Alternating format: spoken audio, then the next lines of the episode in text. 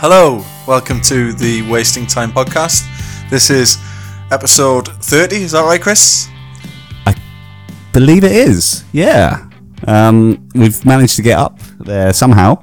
Um, yeah, I th- I think because I've stopped naming the the episodes on the website, but pretty confident we're up to number thirty now. How's it going, man? Yeah, good, not too bad, not too bad. I'm off on leave now for a good week or so from work, so spirits spirits are high. Oh, lovely, lovely. Um, got much to get into today, or Um, couple of things here and there. Just, I guess, like some mu- new music that's come out over the last couple of weeks because it's been a couple of weeks since we put out an episode. you're gonna want Um, to talk about the new um the new Blink Blink stuff? definitely, I guess. yeah, definitely want to go over that. Um, before that, I'm just going to go back maybe a week before that, but like this, this one was of particular interest to you and me because it's a, a band that we're both a long, we're both long time fans of, but, uh, Mest finally put out some new stuff or Yeah. a, a new song, uh, which is the first song with the original four, um, four members of the band. Um, So that's ahead of ahead of a, f- a full length release, right? Yes, yeah, they they recorded it with Cameron Webb last year, I think, and it was originally coming out on El Jefe from NoFX's label, and that, but then they ended up going the Kickstarter route in the end. So they they had a big campaign, managed to get that funded, and they haven't. And I don't think they put a release date out, but um, they finally put out the first song. Um, what did you think of it? Um, yeah, I mean, it was solid, solid enough. I mean, I wasn't. Yeah, I wasn't too inspired, but yeah, I mean, it's Right, very, okay. It's very, I, you know, it's. I mean, it's e- easy enough to listen to. I enjoyed it, but didn't really stand out as, you know, the the mest that we all know and love and from days Yeah. of old. Um, Yeah, do you know what- I do you guess know it's what it more. sound- re- I think it's more recent, m- rec- recent mest than more kind of Yeah. O- OG mest. You know I mean? Well, it's funny that you say recent because um, the last album they did as as with the original lineup was in 2005, I think. Um, and it w- what it sounded like to me was like one of the strong. It, it could have been one of the stronger songs off that album. It had a similar kind of Yeah. similar kind of sound, similar kind of lyrics. Um, you know, I really I, I like it. Uh, I'm really pleased they're back, and I've listened to that song a lot over the last few weeks. But yeah, I agree with you. I'm maybe not as into it as as you know those the the, the OG sounds that you that you're referring to. so, Um, when, so when's that? When's that full length out? Do you know? Or is it they- they, set a they- date for it? I don't think, I don't- to my knowledge, they haven't they haven't said anything. so- Okay, but we've got we've got Tony Tony Lovato on the on the podcast soon, haven't we? So- Yeah, yeah, we should. We are supposed to be talking to him, so hopefully we can get get some some information on that out from him, and obviously we'll we'll get into talking about this song and all things Mest with him in further detail. Um, another thing I was listening to, um, bit bit sort of left field for me, but was uh, Machine Gun Kelly's album. Do you know? Do you listen to Machine Gun Kelly at all? Um, not a great deal. I did really enjoy the um, the song he did with Yungblud and, and Travis Barker. And Travis. Yeah, I thought it was Yeah, re- I thought it was awesome. Is that on? Is that on that? It's on the album, so yeah. it was via that that sort of directed me to him. I, I've, You I've wouldn't kind of, usually bother with, with someone like Machine Gun Kelly. yeah, yeah. I mean, I kind of half pay attention to him because the, it was Benji and Joel Madden were the, the people who first like brought him to the limelight, and they did a song with him in 2011, which was was quite a good song. Um, I'm not the kind of music I'd normally listen to, but you know, I I was fairly into it. But um, yeah, like you say, that song with Yungblud and Travis Barker, which was done by Saxophini, yeah, obviously former former guest of this show. Um, it was right, re- okay. really strong song, I thought. Um, Yeah, yeah. No, yeah, I've had it on a few times. yeah, yeah. Um, What's the, what's nothing on nothing on the album that comes close to that, in my opinion. Um, yeah. and see, I'm just not a hip hop guy, and like I'm, I try and I was trying, I wanted to like it. Uh, there were a couple of songs that were. He's got some clever lyrics, and he just raps so fast. You're just like, how does he do that? But ultimately, it's not really my kind of thing. You know, I was into that song with Travis and Yungblud because that's it's basically a pop punk song, isn't it? You know, sort of with a bit of rapping in it. Yeah, yeah. No, you haven't got any Tupac or or you know Biggie Smalls t-shirt sitting in the bottom of your your, your drawers, have you? I have, I have not. No, no I, I haven't got any surprises like that. Fair enough. No, we'll probably pass that one by then. Um, yeah, yeah. But yeah, new Blink, new Blink um, record being kind Yeah, of semi announced and kind of previews ar- around that. Yeah, so we got the the album's called Nine. The reason it's called Nine is that um, they're counting it as their ninth full length, and in that they're they're counting Buddha, which um, you know a lot of people never counted as an album because it's sort of like demos and stuff, isn't it? Yeah, yeah. But but like I don't know if you saw Mark Hoppus's explanation. He was like, some people count Buddha, Buddha. Some people count Mark Tom and Travis show. Some people count Dogs Eating Dogs. So we we've just decided to count Buddha. So this is our ninth album. Um, Cool. So yeah, so we got the artwork. We've got a release date, September twentieth, and we now have four songs they've released from it. Full Uh, the the full the, with full songs. Uh, no, four four songs. Yeah. Okay, So we've that- had I haven't. I've on. heard. What, what was the first one they re- released? That, that I Blame It On My? Youth. Yeah, I love that one, but I've only heard kind of previews of, of the others. Oh, okay. Have they actually No, no, no, released the you- full the full tracks? Yeah, they've released like Okay. four singles, and like there was "Blame It on My Youth," which I thought you weren't that into, and then it was the, the fast punk one, "Generational Divide." Ah, that's right. Yeah, yeah, yeah. Yeah, But but yeah, that it's only a fo- that's only a forty-five second song. So, yeah. Okay, Cool. and then since then you've had "Happy Days" and most recently "Dark Side." okay. Um, I haven't particularly loved any of the songs until uh, "Dark Side," which is the most recent one. yeah, yeah. No, I- yeah. I, Uh, li- I like Dark Side. Yeah, it's good. good Yeah, it's track. cool. It's like it feels like traditional Blink, you know, in a good way. Yeah. Oh, I think, be I think should be a good one. Looking forward to hearing that. Yeah, yeah, Cool. g- gets me really curious and looking forward to the album. So yeah, should be Where, good. when Should and be when good. when's that landing? September twentieth, Nice. so a little while away still. well, yeah, I suppose so. About what six, six, seven, eight weeks. Something like that. Yeah, yeah. Cool. Anything else? Uh, no, I think those were the main things. Um, and oh, another little shout out to Max Collins, uh, recent guest, really cool guy. His band Fitness put out a new song called Yellow Jackets, which is a really clever song. I think I'd recommend checking that out. Yeah, I've yeah, I'll give that a listen. I saw you posted it on our um on our Instagram. Yeah, always happy to to day. promote his stuff. And he Um, and he and he gave a thumbs up to my cover of, of Promise as well. Oh yes, nice. yeah, yeah. Ni- nice job with that, by the way. I did. Uh, yeah, I'll tr- go on. Sorry. I did try and yeah, try a few previous guests' um, songs, well, cover songs, and Oh yeah. yeah, that was that one was the only only one that came out that was remotely shareable. So okay. I'll well, I'll, I'll, keep working on that anyway. keep see. working on it. Yeah, yeah. Be, I'd love to hear some other ones. Definitely. Cool. Um, yeah. Well, with with all that said, shall we dive into today's episode? Yeah, we can do. Um, so last last week, it was last week. Uh, I believe it was a fortnight ago. Okay, a couple of weeks think it was two ago. weeks. Yeah, yeah, yeah. Yeah, a couple of weeks ago we had um, Tom May of the Menzingers um, on our podcast. So uh, yeah, we got into all things um, kind of upcoming tour, upcoming releases, and general, I guess, experiences within the music industry and his kind of upbringing in, in music. Um, so yeah, here it is. Okay, uh, so we are joined by Tom May of the legendary punk band The Menzingers. How's it going, Tom? Hello. Hey, thank you for the uh, salutation. There you go. You, Yeah, you- man, I think I think it's I think it's well earned. Ah, thanks. so you're, you're you're getting ready to go out on tour now, Tom? Is that, is that right? You've got some festivals and tour tour upcoming.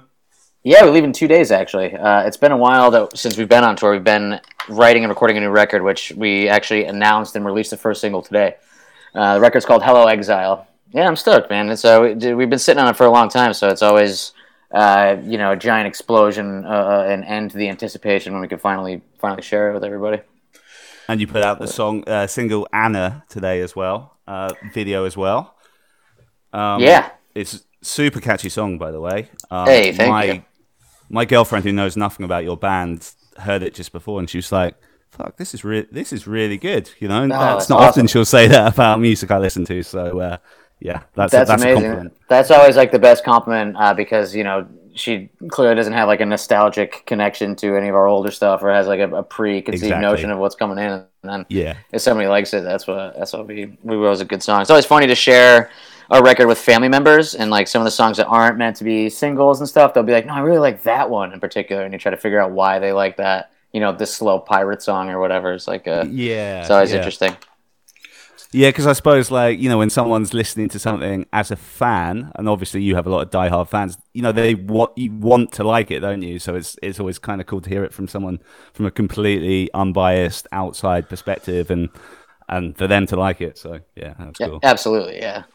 So, so are you gonna you be playing quite a bit of the new stuff on on the upcoming tour? Or?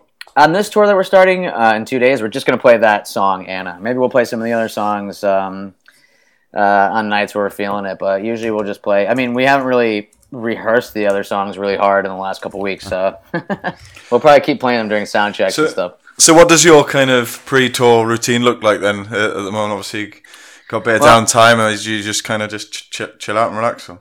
Uh, it's usually a hurry up and wait situation, but then forget shit anyway. So, like today, I made a list of everything I got to pack. Uh, we started chasing things down, figuring out like last minute supplies that we need to get, and then the last, you know, twelve hours before we leave is kind of just like sitting around waiting for people to land from the flights and that kind of shit. And then, yeah, it's always it's always a little weird because you don't want to just. Uh, it's like when you leave your house and you feel like, oh shit, maybe I left the stove on or, or, or something like that. There's just that little creeping dread feeling the entire time, except you're going to be gone for, you know, four weeks. Yeah, sure. And is it um? Are you playing like a festival on on Thursday first before the tour kicks in? Yeah, we're going to Long Island and playing a festival at Taking Back Sunday. Um, some other bands, such a, I think is like a great way to kick it off because we play, we'll be playing a live set and we'll be getting ready and getting back into the groove. But it's not, it doesn't carry the same uh, responsibility as like a headline show, for lack of a better term, responsibility. It's like we're gonna play a shorter set. Not everybody's there to see us. It's kind of, Of you know, yeah. I don't want to say there's less at stake, but it's like a good, nice little ease into it all. Nice, and then, then tour kicks off on Friday. Uh, yeah, and then the headline first kicks off on Friday, and there's another, there's like one or two other festivals in there as well. We're playing a, uh festival in Montreal and one in uh, Rhode Island. Okay, nice. Do you- Sorry, do you- Nick, were you going to say something? Yeah, just do you, I mean, do you prefer festivals to your, your kind of headline kind of venue shows or? Uh, no, I, I prefer playing headline. Sh- if I had to pick one, I'd play, prefer playing headline shows. You know, they're kind of, it's kind of two different beasts, even though you're essentially doing the same thing, playing music. It's just, uh, the headline shows are, are really curated by us and kind of, um, it's uh, more of a you know connection to the people that came, as where a festival once in a while you can play a festival and people will. It doesn't happen to us so often these days, but it used to be like a kind of touch and go situation where you could be playing a fe- uh, set at 1.30 in the afternoon, and since it's a one-off festival, all the logistics are all over the place, and there's not as many people in the doors, and like that kind of Yeah. all that kind of crazy shit. But festivals, I will say, are great, especially the European ones, because we've run into so many friends at them. Yeah. Uh, so many bands that we've been touring with for so many years. It's just like a great way to to hang out and catch up.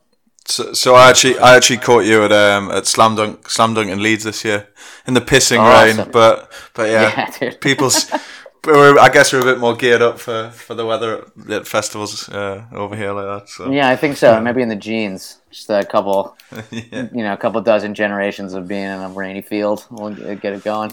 Too But right. yeah, that was definitely by far the most wet show that we've ever played. There's like a quarter inch of water on the stage. Oh really? Was that Yeah. was that your first time playing slam dunk? It was. It was our first time playing slam dunk. Um, Yeah, we had so. uh, had some scheduling shit that didn't work out previous years, and Ah, uh, we were really excited to play it. Though those people, everybody running it was incredible. The bands were awesome. It was uh, yeah, it was a beautiful festival. Yeah, it's a, it's a nice lineup because it's kind of anyone who's into this sort of genre of music, and then it, it tackles all genres within that genre, if that makes sense. So Totally, it's a much less pigeonholed. It's just like yeah, yeah, this is the alternative for music. sure. Yeah, Yeah, exactly. Um, I, I was just going to ask you a quick, um, apologies, slightly personal question, but I Sure. feel that I can ask it because you were talking about this on your own podcast recently. Um, uh, in terms of like, um, like drinking on tour, like I, was- I was just curious because you said like you're just having a couple of months off the booze and stuff. Like, what's what is that? Is does it feel weird to go on tour and not drink, or is it is that something you've done before, and or uh, uh, you know does does that not affect it? Like, you know, what's the deal with that? Yeah, I'm I'm glad you asked me about it, man. It's great. So this time uh, I went. Actually, the last place that I drank was in was in London. We went to 13 pubs. Me and uh, Roger, my friend, uh, Oh, Dave nice, March, nice. and uh, James Hall, who I know you've, whom I know you ha- had on the podcast, and Oh. uh, Giles Bidder. I'm not Yeah. sure if you had him on there, but it was us. We've yeah, we've we've had Giles as well. Oh, Nice. that's yeah, it was cool. us What- five, what- just like blasting yeah. around London. It was great. that sounds fun. What what what area were you in? Uh, we were in, you know, this is, uh, um, my mind is not ripping set right now. We did go to Camden Yeah. uh, Yeah. f- for the middle of it all. But yeah, we went to Soho for one or two drinks. Actually, that was the night before. My apologies. But we ended up Okay. in uh, uh, in East London, starting and ending. And the place that we ended at was a, a place that used to have shows. And we took a shot of Sambuca, and that was that was that was it for the last uh, ninety days. it's actually day eighty or eighty one, I think. Yeah, it's been. It's Oh been- wow, been okay. Oh, so so you're quite quite quite far through it. Yeah, no, I, I thought your your podcast episode on that was really interesting. That's why I just wanted to yeah just ask you about it. Yeah, I really appreciate listening. and I really appreciate you thinking about it. It's funny of all the podcast episodes I've done, I've talked to more friends, old friends, and uh, uh, people who are fans of our band about that episode than any of the other ones, and kind of it, it, Yeah. it seemed to resonate with a lot of people. Especially, I think that we're getting to this age where a reexamination of uh, of the the habits of the 20s is kind of like, yeah, you know, I, I uh, was able to drink this much, but now I'm old, so I get two day hangovers, or you know, I'm not. yeah, yeah. I'm not where I want to be, or, or, or yeah. There, there's there's so many things I could say about this. We I did do a tour one time where I didn't drink. I did I had a pact with our drummer, and we didn't drink for like 40 days. And then on the Yeah. last day of the tour, I got shit faced in Nashville. It was so much fun. I probably drank, you know, like nine Guinness and just and went for it. Um, Yeah. But this time around, it, it was bit, it was very interesting in that the first 20 or 30 days of the sobriety thing, and maybe because it coincided with the weather, and maybe because we went to Brazil and Spain for the first time and had a, a quick, like, one week long tour. Um, there was almost a mania that ensued. It was like a, a manic uh, uh, explosion of, of happiness and productivity. And then after that 30 days, just a smash Yeah. right in the face of everything that was, uh, I guess, leading me to drink so much in the first place. Uh, And that kind of like in itself is kind of petering out now. And I'm actually thinking about just not drinking again. So there's 90 days that come up in like a week or two. I think I'm just going to keep it rolling. Oh, nice man. Nice. Yeah, it's weird. It's definitely weird on tour. To answer your original question, is that you get to a Yeah. place at five thirty, uh, or well, you get to a place at like one in the afternoon, but five thirty rolls Yeah. around, and then just put out two cases of beer and a couple and a bottle of whiskey, and you're like, all right, well, this is what I'm expected to do now. Sure, it's like- yeah, it can get it can get wild pretty quick. yeah, no, of course, of course. Yeah. I love that you mentioned James Hall as well. Just on a real quick side note, like I think um, we've had lot, lots of cool guests, but maybe one of my favorite episodes we've done was w- with him because he's he he's just good company. I love that guy. Yeah, he absolutely is. I need to listen to that. Of all the people I've run into in this life and have experienced with and sat around with, nobody makes me like brings out the like uh, I guess the the wit and and like um Yeah, I don't know good talking like James Hall does. I always feel so comfortable just hanging out after yeah, you know thirty seconds go by. and Next thing you're back at it like you were the year before. It's perfect. yeah. I mean, I, I don't know him anything like as well as you do, but from the times I've hung out with him, I can relate to that completely. And for like real, uh, real quick story on that, like, um, and it's funny because on the subject of drinking as well. Like, I've been out drinking with my buddy a few months ago uh, uh, on a Saturday night, and I came home. My girlfriend comes back and like she sees me like passed out on the couch listening to my own podcast, and it's like an episode three years ago, and it was the James Hall one. And I was just like trying to justify it. I was like, "Oh, but this is a really good one." Yeah, That's my finest moment, hilarious. but- yeah. oh, that's hilarious. Yeah, I can't say I haven't done the same thing with my own music and with my girlfriend as well. well, I think that's when when you when you're in the Menzingers, I think that's understandable doing that with your own music. But anyway, uh, Nick, should we should we kind of take this in the direction we normally do, and uh, uh, we can ask Tom about take take take um. Do you, want- do you want to lead this one, or or are you happy for me to?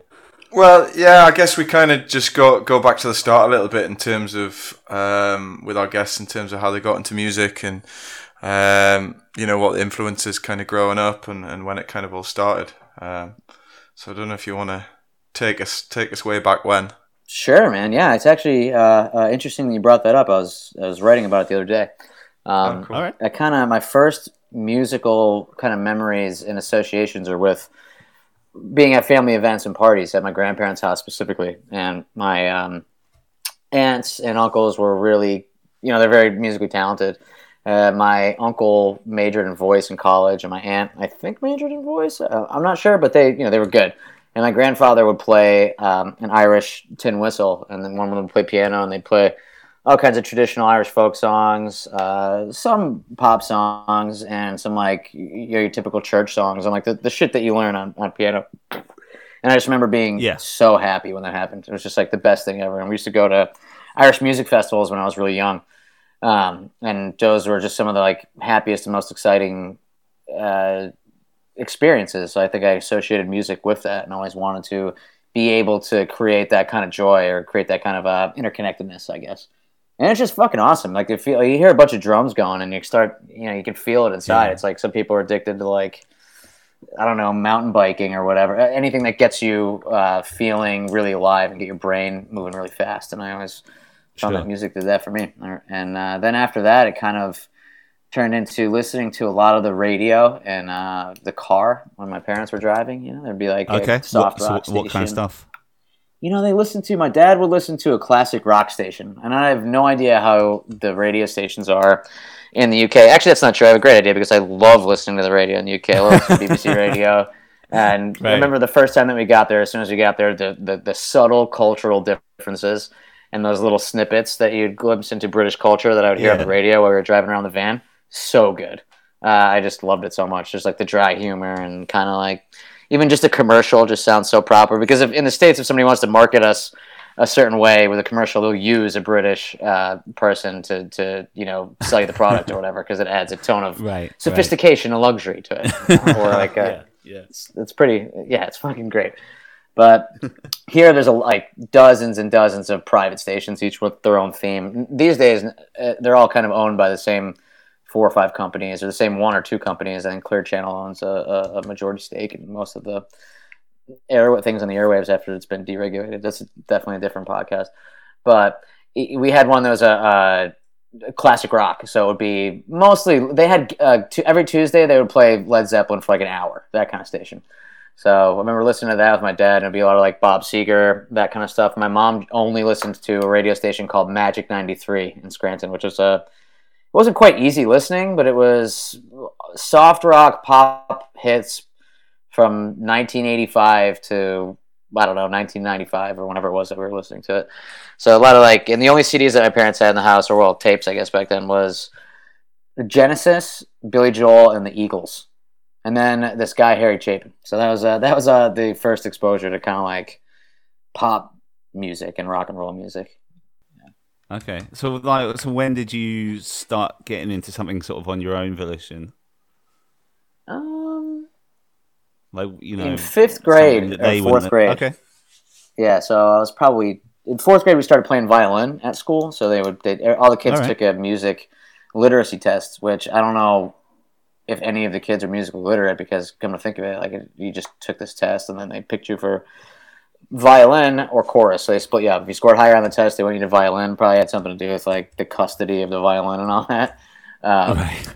but yeah, we, we played that, and I remember there had this um, s- district wide arts competition within the public school system in Scranton, Pennsylvania. And you write a song, submit it. If you win, you get to go to a dinner and get ice cream. So I was like, yeah, fuck yeah, I'm entering this. And I entered in a song and uh, recorded it onto a tape on my grandparents' digital keyboard.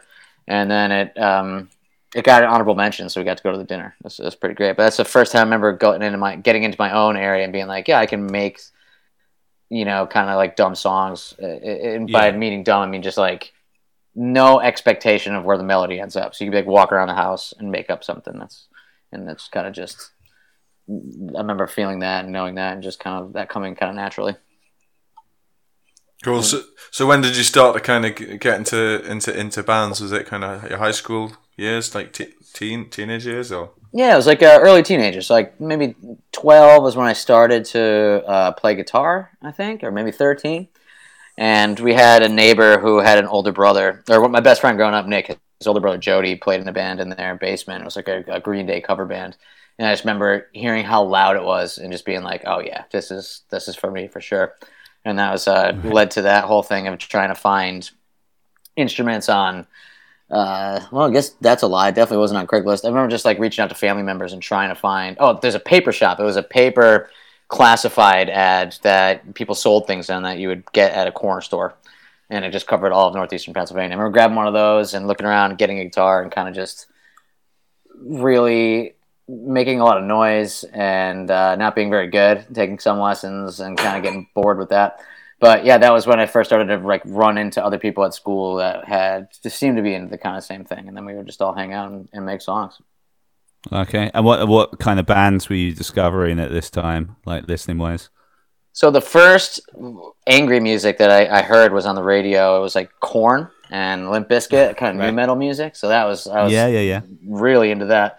Not from a mus- music standpoint, which um, it's funny. I never really thought about how the instrumentation of all that stuff even went. I haven't listened to it in so long. I wonder what.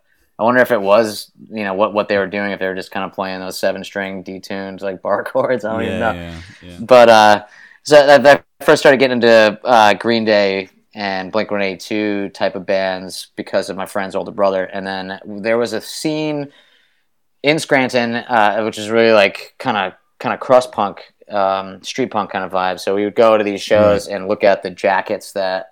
Uh, the older kids were wearing, and then try to go and get those records of the bands that were listed. So, like the, the Descendents were some of the first ones. Um, Operation Ivy was the first band that I completely alternative band, like underground band that I really Yeah. just completely fell in love with and listened to that uh, CD until it was until it was scratched and then bought it again. So that kind of music really just just drove it home for me. Okay, okay. Cool. So, so when did it? When did it kind of the you know the whole band thing really start to become um, kind of more serious part of your world in terms of making a living? I guess. So that uh, I guess so. The first time that I, the last time that I needed to get a job uh, besides the band was in 2012. So that was um, you know, seven years ago. That was a year that we did a bunch of tours with the Bouncing Souls, and we just kept on touring. yeah. But before that, much before that, when we started the band, or, or in high school before that, we decided that this is what we were going to do. So we, uh, I was extremely fortunate after, especially after seeing how so many other bands operate and realizing that they didn't have this part that we had, and that was that we were all on the same page. So we decided, hey, we're gonna do this for a living. So Yeah. it doesn't make se- like you know you don't miss a show, you don't miss a practice, you don't um, make decisions that are going to get in the Yeah. way of the goal. So we, we were really fortunate in the fact that we everybody was on board for that. Um, we were able to work together, and we get. I mean, I mean, we get along amazingly. But that was that was way back then. We kind of just decided that that's what we were going to do, um, and it was really hairy for a couple of years, and it sucked. And then we moved to Philadelphia in 2008 to be, um, you know, really focused on it, so that we could be around other bands and play Okay. shows all the time. And that was the. Uh, we moved in, uh, in like July, and then in October was the global housing crisis and market crash. so we ended up Yeah. moving at, at the worst and the best time. It was the worst because we couldn't nobody could we couldn't get jobs, um, and there wasn't any money. But it was the best because all these alternative venues started to pop up all over the city um, because there was no Okay. you know, it was too expensive to play at a bar. It was too expensive to do, to do those kind of things. So I think it was like a, um, you know, it was a, a very fortunate and unfortunate kind of mix of things that came together. Get really So lucky ha- had you had you already recorded like a couple of demos before before you all moved out to Philadelphia? Yeah, or totally. I guess I skipped a couple yeah. years there. The, uh, yeah, yeah, no, uh, that's cool. Yeah, great. We got a. We used to have a. Uh, um, I had a, a tape four track in high school, and then that Yeah. broke, and I had one of the first Zoom uh, digital four tracks that I can remember. That was like a. It we only had one input for like some just some nerd talk. It had one input. You know, you had your one preamp, but it had a couple of digital effects built into it, which was really awesome. But I'd just sit in my room and make music with it. So I would record the drums from a keyboard, that kind of stuff, and then we started to play in bands. And I remember uh, going to the studio for the first time. There, I drove past the studio, and then went in and was like, "Hey, can my band record here?" And the guy was like, "I guess so." You know, there's like they didn't have a website or, or you know cell phones and that shit. So he went into this guy. He's like, "Boys, I got two rules for you: no weed, no Coronas." And we were like, "Okay, that's easy because we're 15." So um, but he's a real he was kind of a weird guy but a really good guy named cliff and we went in there and we kind of learned a bit about recording but we self-funded that and then we um, there's a uh, we just you know m- made copies of the CD ourselves, designed the artwork ourselves, Yeah, and went yeah, to the Staples or Office Max or whatever it was, and made copies of that shit, and then just really started to circulate demos around. Okay, and then it was uh, obviously eventually it led to the the EP in 09 and that was uh, Red Scare. And did you like? Did you you met to like Toby who runs Red Scare? Did you meet him down at Fest originally? Is that how that came about? Yeah, we met him down at Fest. We um, we were really excited because we found out this guy from Red Scare that we really fucking loved their music that they put on that label, and, and Brendan Kelly were going to come see us, and they did come see us. And then we got really drunk with them afterwards. Uh, in fact, Matt from band Look Mexico was with us, and we were saying that he was another member of our band, and so because we knew that Toby was putting the card down and buying all the drinks. So we got really drunk. I believe he got he got too drunk and had to get li- left in an ambulance. Um, I, I could be wrong on that. but I'm pretty sure that that's what that's what happened. I love how subjective a lot of these these stories can get, especially with how much with how much you're drinking. I, I mean, any story at Fest is going to be like that. But yeah, we, we talked to Toby, and I remember calling my mom the next morning and being like, "Hey, this label guy came, and we're I'm in Florida, and he's gonna sign us, and it's gonna be fucking sick." And uh, yeah, and long story short, I guess that's that is basically what happened. And all the whole thing didn't end up being how we thought it was going to be, but it, it, it was uh, yeah, it was incredible. And that led to our EP. We actually did have a demo uh, slash EP that we put out ourselves before that, uh, and actually we had a record that came out before that on Go Kart yeah, Records. on- yeah, right, right, right, right.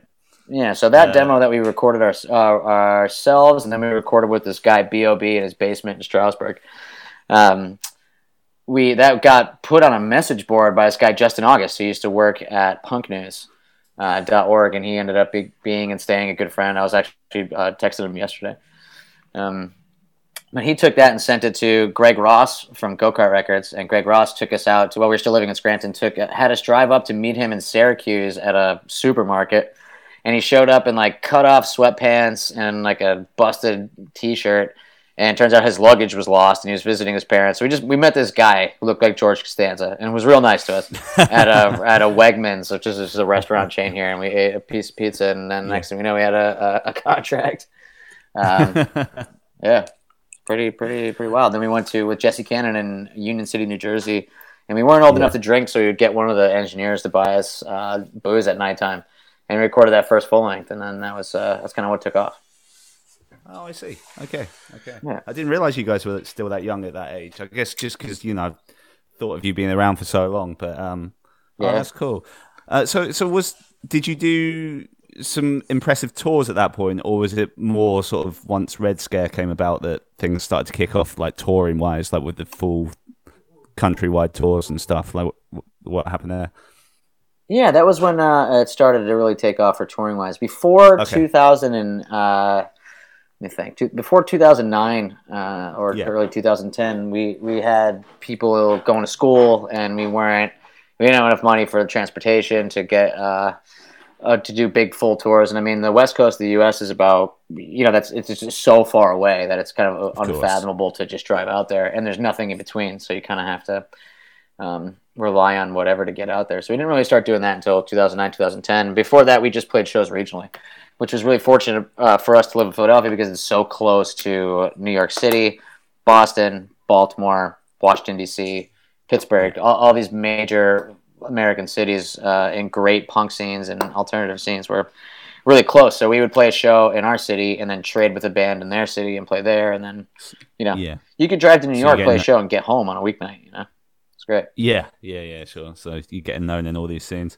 So, the, so the first like full US tour was was that the one with Broadway Calls? It was. That's um, uh, it's amazing that you know that I was going to bring that up. In 2010, Broadway Calls uh, had us out to the West Coast, and that was our first Nice. experience of the kind of West Coast more hardcore scene that was going on at the time. Okay. Um, Okay. And it was like a, great. It was amazing. It was the big. They were the biggest DIY shows that we had ever seen, and even by today's Wow. standards, you have a couple hundred kids in a a DIY space. That's you know a lot can go wrong with a couple hundred kids Yeah. mobbed in a place that doesn't have you know facilities and infrastructure and all that shit. Um, you sound like an old man, but it's yeah, it's true. But yeah, we to get out there, we we drove and we just you know we didn't have. I don't think we had anyone had a smartphone. Maybe somebody had a smartphone. But yeah, to get out there, we just printed out directions. We had a map. I think we might have had a GPS, and we just gave ourselves four or five days to bomb out to the West Coast. And I, I would say nostalgically that that was probably one of the greatest times. Well, I mean, it definitely was one of the greatest times, if not the greatest time of my life so far. We stopped Oh, at wow, uh, okay. Mount Big statement. Rushmore. Yeah, Yeah, yeah. yeah, it's crazy. We stopped at one- uh, in the middle of nowhere in um, Wyoming, and then went to Yellowstone, and realized that no one knew where we were, and it was just us on our own, like sleeping in the van in a park. It was, uh, it was, it was, it was pretty fucking crazy. Oh, good memories then. So, so presumably you went down pretty well with the crowds on that tour, did you? Yeah, it went over really well. Um, it was amazing, actually. Broadway Calls treated us really well, and their fans were, were, were awesome. And they're actually uh, signed to Red Scare now, I believe.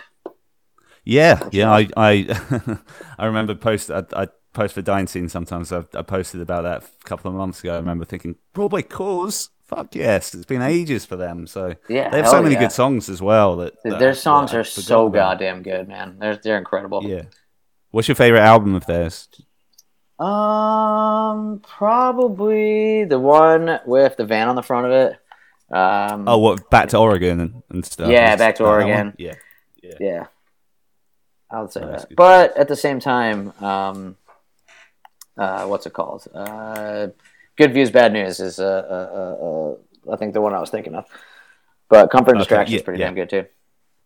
Yeah, yeah, yeah. They just consistently write good songs. Yeah, but the the one that came out uh, around that time, the good good views, bad news, was uh, the one that you know I'll forever have that nostalgic connection to because they played all those songs on uh, Sure, on that sure. tour and shit. So it's the fucking best. Yeah. I, I, I guess since Broadway calls though, you've gone on and uh, gone on to do some. You went on to do some pretty big big tours after that as well, right? So you toured with Anti Flag quite early on and Against Me, is that right? Yeah, we toured with Anti Flag early on. Uh, we toured with Against Me, which was with Dead to Me. So that was Oh, Dead to Me. too, such a nice. great fucking tour. Yeah, that was right before uh, White Crosses came out, and they were playing a lot of the songs from White Crosses on the tour. And they had another guy doing the layered songs and shit like that, which I still think is is is might be my favorite Against Me record. Um, it's definitely, I think they're most underrated for whatever that's worth. Uh, I, I fucking love those songs so much, and I think they're damn good. But yeah, that tour was amazing, and we got to be really close friends with Dead to Me, um, which you know we've maintained that friendship too. So it's been there's a couple real good ones. We did some some. I mean, looking back on it, we've done so many tours, but but after that, some of the biggest ones that we did were uh, a Rise Against Arena tour, which was um, absurd and beautiful. Um, and more recently, last year, we played a bunch of what they call sheds, I guess, like outdoor amphitheaters with the Offspring and Sublime with Rome, Oh wow, which uh, yeah, those those kind of those two tours that we did are, are so fun for us because we get to you know the shows aren't very good.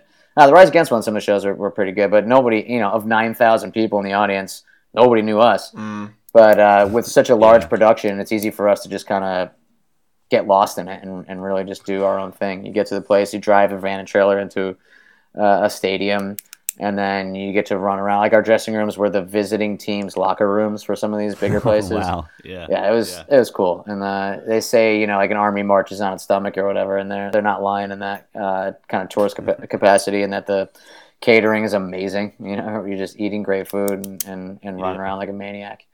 So it was so fun. Well, I mean, was there a, a defining point for you guys where you kind of uh, kind of realised that you kicked on to the next level from those early days? I mean, was there you know a particular tour or, or record where you really think that right, well, this has actually become become a real big thing now?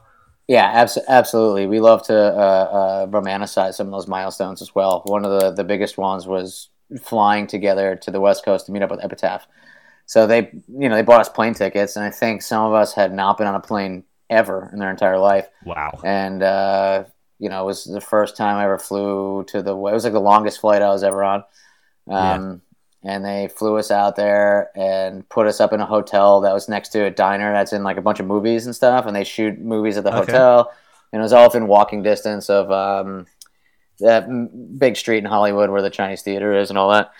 And Yeah, yeah, yeah. we went to Epitaph. We got there, and they had a cookout for us, and we just sat there and smoked cigars with Brett Gurewitz and drank beer while he just told us amazing stories about the founding of Epitaph and some of our favorite bands and some of the shit they used to get into, and it was just you know wildly surreal. And also we realized, hey, we're like it's like the movies. It's like that thing you do. You know, they flew us to the West Coast. And uh, we're like this hot shot rock and roll band. A dude w- had our name on a placard when we got off the plane, you know that kind of shit. And he like picked us up in a giant black SUV. that was one of the the the uh, m- biggest milestones where we kind of looked around. and We were like, oh yeah, this is we made it for sure. And Yeah, uh, d- w- w- was there a deal on the table th- after that meeting then, or Oh yeah, uh, d- yeah, totally. I mean, we didn't. They didn't even have to do the meeting. They don't even know that, but we would have just we would have just signed that shit without reading it, probably, especially at that point. But yeah, so you guys are was, still uh, with, you're, st- you're still with them, right? Yeah, we uh we so we had Yeah, one contract with them, and then it we the last record that we put out was the last record that we were bound contractually to put out. So we signed another contract with them. So we're just gonna keep it rolling. Nice. And the fir- was the first album with them, The Impossible Past. It was, yeah. So we did on the Impossible Past, Rented World, and After the Party were the records that we did uh, the first round with Epitaph. Got it, got it. Um, that so that first record with them, that was that was kind of like a big thing for you guys because that I, I feel like for as a fan, that's like when the certainly the or you know punk news, absolute punk, all, all those websites, anyone who's into the scene, everyone was just talking about that album when it came out. Like, did you w- when you first released it or like released the previews of it? Did were you kind of conscious of the reception it was getting pretty early on? Yeah, that was a skyrocket of a record for us. Like when we put that out, Yeah. um, things changed in that we started to be able to play bigger shows. Uh, lots of we had to turn down tours. You know, bands would be like, "Hey, can you come on tour Yeah. with us?" And we'd be like, "Well, we already we already have a tour, then we can't do it." Um, that was when we started to get a like a team of people to work with us. So we have uh, Tom Wow. Taff. He might have been before. I could get the the timing wrong, but Tom Taaffe is our, our booking agent in the UK, and uh, he does the UK and mainland Europe and some other parts of the world. And our booking agent Phil Badiato, who was working with us before that in the in the US, um, was doing all of our tours in the US. And our manager Tim Zahodsky, who's it's funny. I just texted. Excuse me. Texted somebody about him this morning. They said they met him for the first time, and I said that I think that he might be the best person I know. and he, you know, at that point we all started to work together to really kind of um, make it all happen. And yeah, the, the sorry, I deviated away from your question about the the, the That's okay. reception. So the way it was received started to it really kind of like made you high. You know, it was like, man, we can't really like this is insane. Every review that we've read was a good review. Like people, I think that that was a record where people really started to root for us. And I think that like thinking about how a lot of bands have like um not necessarily a shtick, but they have like an aesthetic and a vibe and that kind of stuff. And I think that was Yeah. where we started to form ours together and and and not necessarily consciously, but started to realize that we're kind of just like at at that point specifically everybody's band. You know, like people really wanted to root for us because we seemed like them and we seemed like their friends or their cousin's boyfriend or you know whomever.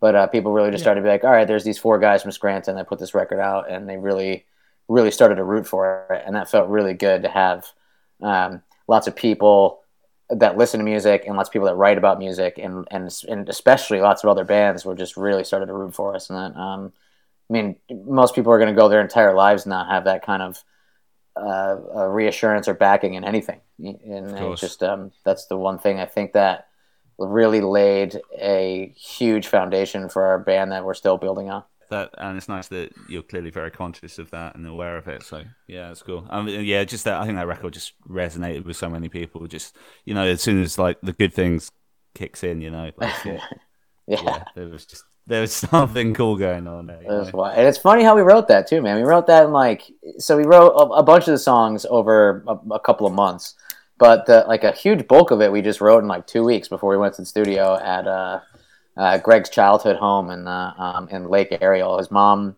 went and stayed with a, uh, a family member, and they let us have free range of the house. And my brother and Greg's brother were they lived upstairs and like slept upstairs of the house, and they were doing like a landscaping business. No, they were working for the golf course. and uh, they Okay. would, yeah, we just all six of us just hung out and you know went on the back porch, talked about life, got hammered, then went back in and wrote songs. So it's just that all explosion. Just on that, I mean, I, I mean, how does how how do you guys work then in terms of your writing? Obviously, you know, both you and Greg sing, and do you? I mean, is, is it real collaborative collaborative thing where you you come together as a group and, and write, or is a bit more kind of you know each of you brings something to the table and, and see how it's, that it's definitely a combination of both. Like uh, we'll bring songs to the table um, or chord progressions or a groove or maybe an idea or a couple of lyrics and then we really just try to build it out of there uh, together. Yeah the four of us. I mean we'll always send acoustic demos so there's always like a slew of acoustic demos that um, you can see we actually released something called for on the impossible past it was called on the possible past. And that was a collection of the demos that we recorded in our kitchen at the time in philly that we were meant to release as an acoustic album on Red Scare, and then were you, and that's what Epitaph heard and decided to sign us, and then those songs, a bunch of them became um, on the Impossible Past. So we still maintain a bit of that approach in that we'll make demos, uh, they're acoustic versions of songs, maybe put some like you know uh, effects or keys or something in the background, and then we'll bring them to practice and really try to hammer them out. I would say that on this upcoming record, uh, we didn't reinvent ourselves or any like kind of stretch of the imagination like that. But we started to ask questions that we never really asked before, and they were along the lines of, "What is a song? Uh, what do we like about a song? Like, where? What do we want to do with the song? Like, what? Um, what? When we get stuck in this part of a song, what have some of our favorite musicians done in a song that we can um, use? Like, uh, what? Like, do you go to a bridge here, or do you? Yeah. do uh, something rhythmic or rely on the instrumentation in this part or, or yeah we kind of this one is full of more self-examination and like asking ourselves a question that you just asked um, than any of the uh, records beforehand and I, I really think it shows Okay. What, what, not to jump around too much, but when, when did you wrap up this forthcoming album? Has, it been, has it been sort of sealed for a while? Like yeah, sorry, go on. april 13th we finished no that's a lie april 21st we finished yeah Okay. Very specific. and then we just that. waited. Yeah, Well, I just remember that date in my head being like, "All right, get to this date, get to." Like, I love recording; it's my favorite part about being a Yeah. fan. But uh, with how much we spent working on these songs and how long the winter was, I was like, "All right, get this done, get this done." And then I'm going on a uh, vacation to the UK with my friend Roger to play some shows, and then I'm just gonna Oh, yeah, glide yeah. into the next album cycle. but yeah, we wrapped it up a little while ago, and we waited on the mixes and the mastering not too long, and now we're just, you know, today was the first day that we shared it with the world. Cool, man. Yeah, look forward to hearing hearing the full album. But yeah, I, I did notice you've dropped um dropped a show in for well UK touring for, for is it February next year? Yeah, it's funny enough. I, I actually didn't realize that we were announcing that today, so Yeah, kind of uh, been out of it for a week or two, and was like, "Oh shit, okay." you're coming to Newcastle this time as well, which is good news because I think you don't you, you don't always get that on your list. So I'll be uh, yeah pleased, Yeah, to, we've only pleased to see you down here. Yeah, I've only played twice. Uh, the first time was in a next. It felt like I was in a Wetherspoons. It wasn't in a Wetherspoons, but might as well have been. and uh, we, I remember going out to a dance club with a bunch of the British guys that we were with from Leagues Apart, and Kieran Kelly and James Hall was there. And Oh, it was my course. first like mega British nightclub ish college kid experience, and it was so funny. And lots of lots of punch ups, which are were, were really funny and like polite, kind of in a sense. Where I kind of like went back and forth, and then just like like a proper fisticuff stance. And uh, yeah, we ended up sleeping in the van, and it was just a it was a wild night the first time that I was in Newcastle. and the other time we went, I actually there was like a row, a street somewhere that was full of antique shops, and uh, I went and checked a bunch of those out, and it was it was awesome. Really had a good time. Cool. So so I guess you I mean your affiliation with the UK kind of picked up quite a bit of steam right early, early on, and uh, I mean how, how how is that for you guys? I mean, what, what would you Oh, think? I love it. Yeah. Yeah, it's great. The Yeah, first time that we you went first come over, here? we just tweeted some. Uh, 2011. Uh, It might have been 2010, but I think it was 2011. Um, but yeah, it was it was amazing. We just tweeted based. We just used social media to link up with somebody. In this case, it was uh, Kieran Kelly, and we met up with. Le- We were like, hey, if somebody drives us, uh, wants to do the tour with us, we'll book the shows, kind of deal. Um, like a collaborative kind of thing. So we got picked up by those guys at the airport, and we just drove around the island for um, you know, ten days or so, and it was so good. It was like uh, got to go somewhere that I might not, not necessarily would ever go to, nowhere my family had ever gone, you know, that kind of that kind of thing. And Oh, so you hadn't to- been here full stop then? No, yeah, totally. Uh, Greg had gone there before, or maybe no, yeah, just Greg. Greg had gone on like a college trip kind of thing, uh, or post high school kind of trip, which is funny because he went right when the, the dollar was its weakest and the pound was the strongest, so it was like two fifty Oh, yeah. per pound. But uh, I always laugh at that joke. But yeah, we went and we spent time with some friends that we just never, you know, we're still very close friends with today. And we met so many people. It was kind of another situation where it was the perfect place at the perfect time. And that really changed me because it re- made me realize that there's so much more that we could see with the band and so many more people to reach. You know, was uh, inc- definitely just amazing. So cool. Was there anywhere in particular in the UK that stood out for you, or has stood out for you over the years, or is it just, or is that a bit difficult to answer? Yeah, I mean, London is always a, a great place and great shows. It's like a New York or an LA or a Philly for us. Um, I think that we've really grown t- uh, to have a, a deep affinity for um, Manchester, which is where a lot of people were based. That really helped us out in the beginning. A lot of people went to school there that we know that kind of uh, that's where their home base is. So we spent so much time playing amazing shows there. And funny enough, one of my favorite places in the U.S. is Macclesfield, which is a place. Really? Uh, yeah, oh yeah, love it, man. Our um, front house engineer Dave March lives in Macclesfield, so we've actually spent quite a amount, quite, quite, quite a bit of time there, and have uh, Oh, just okay. love being in an English, you know, city to see what it's like to live. You know, it's like for me, it's I'm going to use it as the um, the culmination of what it would be like to live in your regular British city. I'm sure it's you know it's definitely different than everywhere, and there's all kinds of different cultures and nuances all over the island. Especially you can hear it in people's fucking accent. You could be 20 miles away from somebody, and they speak differently Yeah. than somebody who's from 20 miles to the other way. Yeah, That's wild.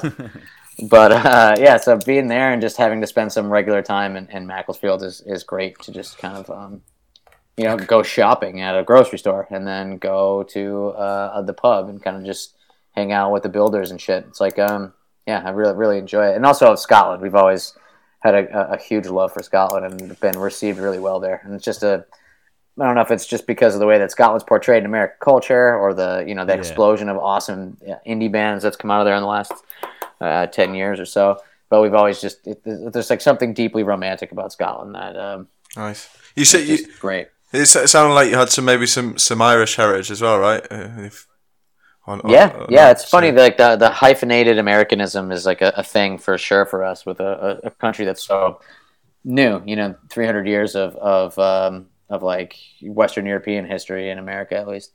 And there's so many people in the states that you kind of are like, oh well, I'm uh, Irish American. You know, I'm uh, Yeah, um, yeah. Polish American, Mexican American, like anything that you can think of that, that draws back to a culture of a people that came from from another place. And when I grew up, I just thought everybody was Irish in America because I grew up in a, an Irish, you know, place of an Irish city. But um, Scranton was built and occupied by a lot of people who worked in the mines starting in the late 1800s and then out through the first half of the 20th century. So there's like a, a rich um, kind of like not segregated, but like there's there's pockets in the city of um, strong ties to various places in Europe. So there's like Polish people, uh, Italian people, Irish people, and that's reflected in the um, church culture and the festival culture and the restaurant culture. And I kind of, um, yeah, for me growing up, the, the connection to the Irish heritage was uh, extremely strong for me. It was something that really brought our family together. And we had kids come and live with us every summer from Belfast uh, during the um, the orange marches and the kind of shit that went on Yeah. in July. They would come and Yeah, live yeah. with us to get out get out of the neighborhood. So there was always, and you know, a couple of aunts and stuff that, that, that are Irish. So it was kind of something that we always identified with and, and held close to. So do, do, you- do you get out there on your on your UK runs now, or do you get out like Belfast and Dublin, or Yeah, we don't do it enough because the ferry is a pain in the ass while we're there, um, and we don't, you know, we don't draw a huge amount of people there, so it's kind of tough to pull it off, like with money and logistics and, and all that shit. But the last time that we played in Belfast was also the first time that we played in Belfast, and it was amazing.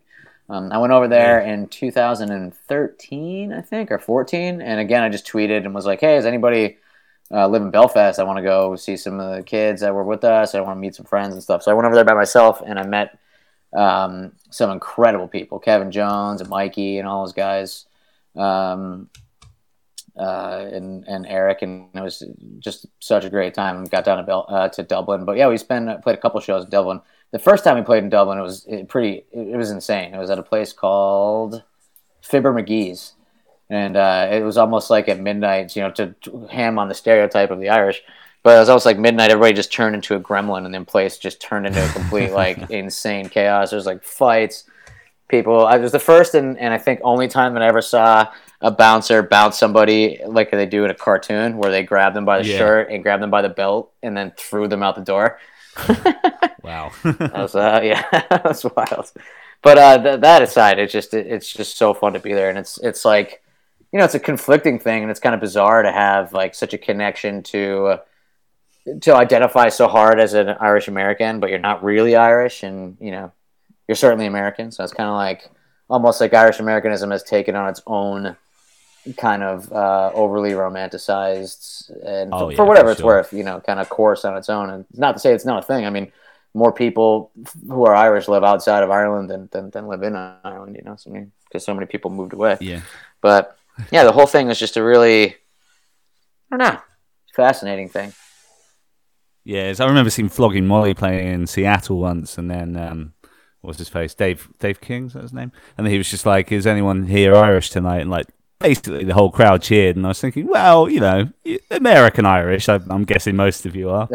yeah, sure, and that's it's funny to think that too, because you're like, well, you're not really Irish, but then the way I look at it is if you brought up thinking that and you brought up being that, and uh, that was like your connection, and you went and you know St. Patrick's Day was the biggest fucking holiday uh, ever at our house, and I'm sure it's not. You know, it, it's pro- it's definitely probably bigger in the. I know that the parades are bigger in the United States just by the sheer volume. Uh, but yeah, that's just like a really funny thing to realize that you know the people in Ireland d- don't behave the same way, uh, the same we- culture. We, we actually celebrate St Patrick's Day in England more than we do St George's Day, which is obviously English, the England Yeah. English patron saint day. But yeah, Oh yeah, I Uh, that. I mean, St. Patrick's Day is just more fun, and what a, you know, it's kind of like a in the states, it's definitely an issue for people to to, to get together and get drunk, uh, and for you know places to just behave outrageously. But you know, I have nothing against it. Anywhere anywhere else in Europe that, that stands out for you outside of the kind of the UK? Yeah, that's that's tough because everywhere. uh, for us, when we first started going over, Germany was uh, the first place that really received us in mainland, and it's still the place where we have the strongest shows and the oldest friends. And that was like, oh man, that was the first place that we went to where you know, you know, English was not spoken. I mean, the, the Germans are really good as a whole. At least the people that we run into Yeah. are really good at speaking English and all the Germans always want to practice their English, so they're like super stoked. Even the people that aren't involved in music that you run into right. at the bar are like, you know, they're ripping, to, excited to practice their English. But yeah, Germany, yeah, just seeing the history of, uh, we- we're kind of a bit of history buffs, and we're really, especially into uh, kind of um, 20th century history and the Cold War and some of those facets of, uh, you, you know, like um, American internationalism that, and how complicated and fucked up it is. But the the history in Germany is so tied to the Cold War and so tied to our area with so many members in the military that were stationed in Germany and just like so many people in Pennsylvania. Actually, you talk about hyphenated Americanism and Irish Americans. Uh, Pennsylvania, the largest um, uh, heritage group is actually German. So it's weird. I was just reading my book uh, yesterday. This like weird history of Philadelphia I got. That I think Oh, there's yeah? something like 300,000 people in Philadelphia in the 1930s were actually born in Germany. So there's just Oh, wow. such a such a thing, but they just assimilated right into the culture. It's real fascinating. So it's not like you know German language shit around. There's not like German flags or anything like. wrong- Well, it could probably have something to do with the whole the, the, the little conflict we'll call it. But uh, the yeah, being there just was so fascinating to go to each town and see these different ties together and see actual um, remnants of World War II and just to, to meet the people and they're like they're even more culturally different than the British in that the, we always call it the German compliment. You roll in and somebody's like, "Yeah, you know, your songs, the first two were good, but the rest of your set, it was shit." And you're like, "Okay, thanks." yeah, yeah, yeah, yeah. I always love that. It's like uh, just you know that that that drive for efficiency and uh, and and even just like the architecture and design of of being in Germany. There's like that little bit of like fluid kind of um, uh, beauty to it that I really just it's really great to be there. I can't wait to go back this time. Um, so yeah, just want just quickly go through um, the, the, you know kind of the rest of your history with Epitaph, and I'll lead it into a, see you a bit more about the new record. So you had obviously the next two as, as part of that first contract. Those those next two albums, like, did was there more money going into those, or was it all a, a, a similar kind of setup? And did you approach them in different ways? Because I feel I really feel like Rented World in particular, like really uh, like sounded like you guys were experimenting a little bit with like some of the slower songs and stuff. It's a good effect, I think. But Yeah, totally. Thanks, man. Yeah. So the way that the contract uh, and the contracts typically work is you sign for X amount of records, and then each record after that has an increase of what's called the advance. So, um, and it'll be based off of the sales of the previous record. So there'll be a window, say like I don't even know, twenty thousand to one hundred and fifty thousand dollars that you'll get based off of the amount of sales of the previous record. Um, and we, you know, like or whatever the number is for for, for a record contract. Um, we so we did have more money to put into it, which we did and didn't. I guess we. Uh, uh, so we we definitely um, got we so I'll just talk about Rented World, I guess, after On the Impossible Past. So for that record, we recorded it in Philadelphia, and it was the first time that we recorded an LP in Philadelphia. Uh, it's actually the only time we recorded an LP in the within the city limits.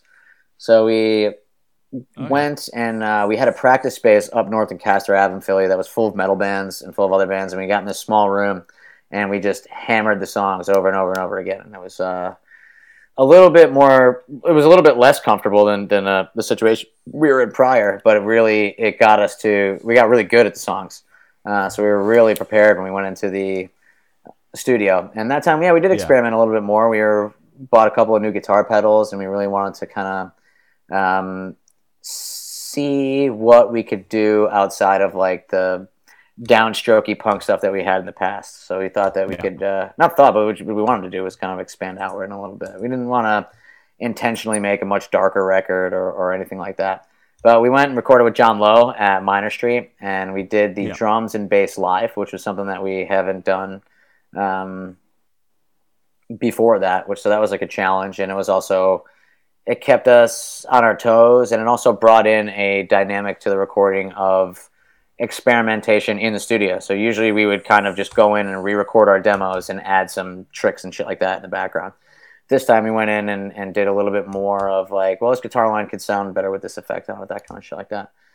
And then yeah, I put that out. And then the third record uh, after the party, we went and met up with Will in Conshohocken, which is uh, just right outside the city. Will grew up here. He's like one of the most Philly people that I know. Uh, I love that guy. So I could talk about Will for another hour if you want. But we went and we met him in the studio.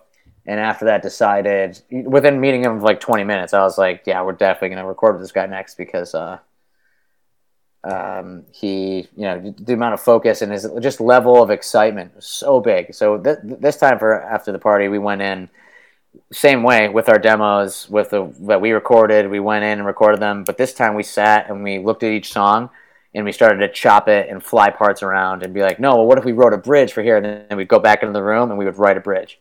So it was uh, that kind of uh, uh, more focused uh, approach really kind of brought us to another level with the with the records. And I think that we should get better as the years go on. I mean, we're only practicing more and more and more. Hopefully, we'd be able to get better at our instruments and challenge ourselves a little bit. And that's uh, that's that's where we're left off. We kind of just took a continuation of that for the next record. Okay, who's the next record with, or have you not announced that yet? Uh, I don't know if we announced it yet, but we, I mean, you know, we recorded it. Actually, we took pictures in there and shit, so we totally announced it. I don't know what I'm talking about. Uh, we okay. recorded with Will Yip again at Studio 4. Oh, again. Okay. Yeah. Okay. Okay. So you clearly had a good time with him last time. Oh, yeah, the I best mean, time. he, he, yeah.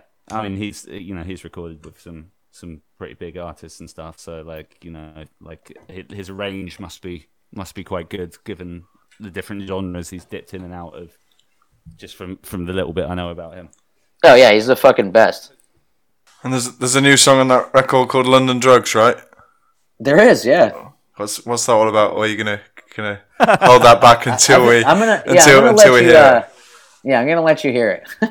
Are you gonna Okay. Are you gonna release Are you gonna release any any more singles in the build up to October release? yeah, Or? definitely. Yeah, Yeah, you for gotta- sure. We have uh, we have some some actually kind of really fun special stuff planned for those that I'm really excited about. That um, yeah, I don't want to get it. I get I don't want to get into it just because I don't want to ruin the surprise. But I'm, I'm actually really really stoked for some of the stuff that we got going on.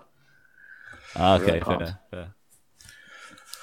Cool. We're looking forward to it. Well, um, what we usually what we usually do is we have a little quick fire round we do with, with some of our guests. So we'll uh, we'll rattle through that. Hell yeah, I love it. uh, and we can let you be on your way and, and enjoy the, the last bit of your time off before you, you get out on the road. Um, Fuck yeah, man. Thanks. Chris, do you want to go with the first question? So the first first question is playing in the band or solo show. Oh, playing in the band for sure.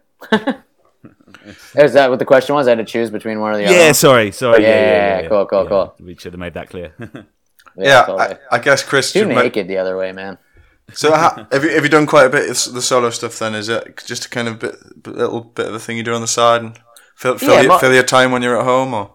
Yeah, it's mostly. I'd say most of the time we do it for um, kind of favors to friends, uh, charity events, that kind of shit. And the the um, the one that I did with Roger, I really wanted to try uh, to, to to push myself to get more comfortable with um, speaking publicly.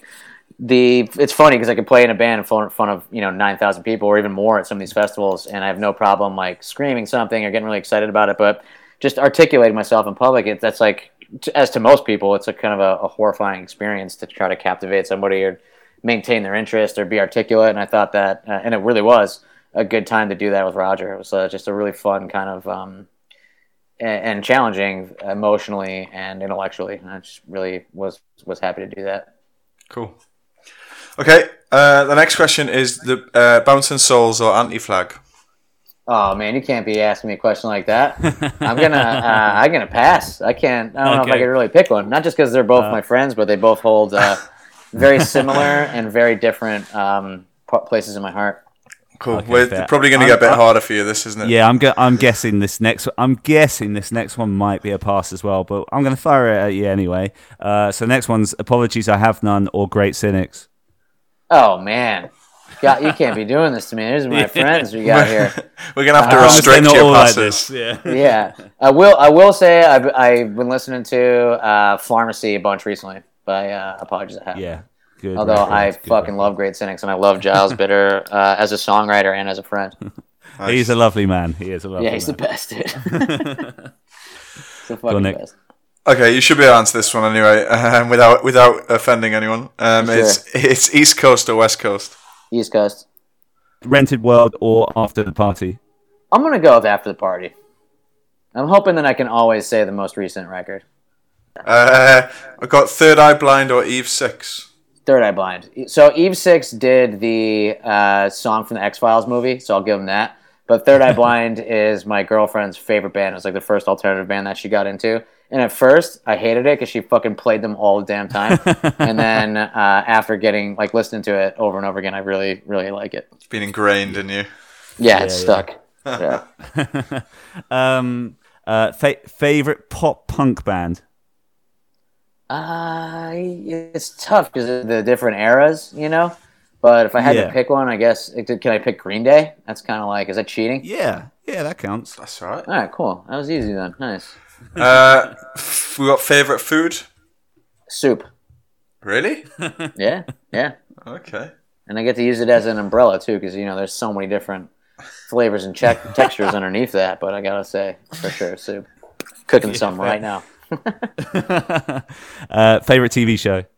Uh, the Wire uh, was my favorite TV show all time. Followed in in no particular order by like The Sopranos, The X Files, um, Sopranos, X Files, Mad Men, Breaking Bad. Yeah, those are those are my jams. My favorite show that's on right now that I've been watching is on uh, HBO. It's called Los Espookys, and it's hilarious. Oh, I haven't seen that. It's made it made its way over here just yet. They usually sure. usually come a little bit behind Sure, behind sure. time. Uh, uh, we got favorite movie. Uh, Children of Men. It's a movie that came out in I think 2008 with uh, Clive Yeah. Owen. I think it's a British movie actually.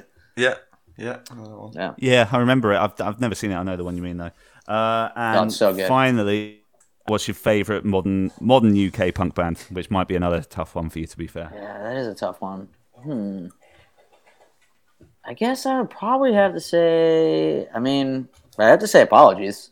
Uh, I think they're still playing, right? Yeah, can I use that? Yeah, yeah, they are. Yeah. yeah, yeah. That was my that was my guy. Yeah, I love uh, them so much. We did we played a lot of shows with them, and we did one mainland tour with them. And uh, besides being good buds, I really just love their music so much. Yeah, they're cool. We got Actually, they played our first London London show that we ever played. Awesome. Oh, really? At Old Blue Last. Yeah. Old Blue Last, nice, nice. This is Yeah. a cool venue. Yeah, played there Yeah. myself a few times. Yeah, no, they're cool guys. We got a lot of love for them. We've had uh, obviously James and uh, their former singer Dan Bond came on, who's who's a really cool guy as well. So- Danny, Danny to me was uh, I love that guy. He's like the quintessential. He reminds me of the quintessential like British, uh, not extra, but like British character of a World War II movie, like an American movie. He just has that look to his face. His accent is like to me not placeable anywhere on the island, so it's just like quintessentially British. Yeah, He just I, that Yeah, guy's the yeah. best. I like that guy.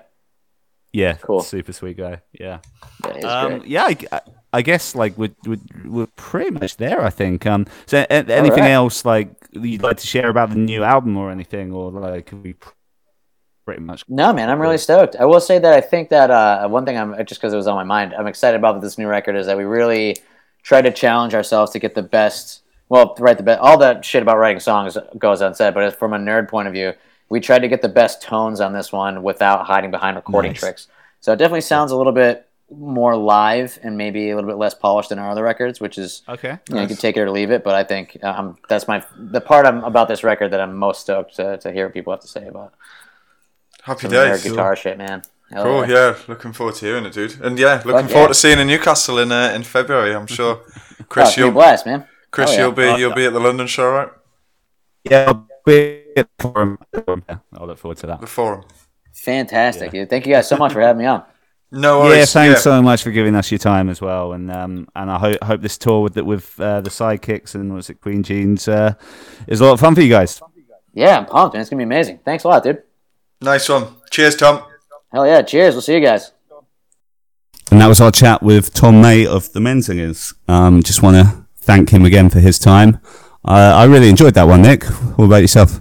Yeah, for sure. Yeah, sounds like there's a lot of activity at the moment with with those guys. Uh, yeah, and it was it was cool that, that, that it happened. They they put out that single uh, Anna and release and announced the the forthcoming album Hello Exile um, on the day that we did that interview.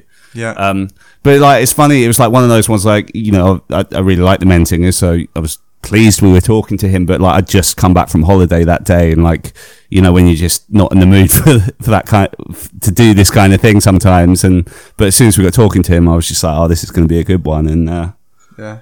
y- yeah, really enjoyed it.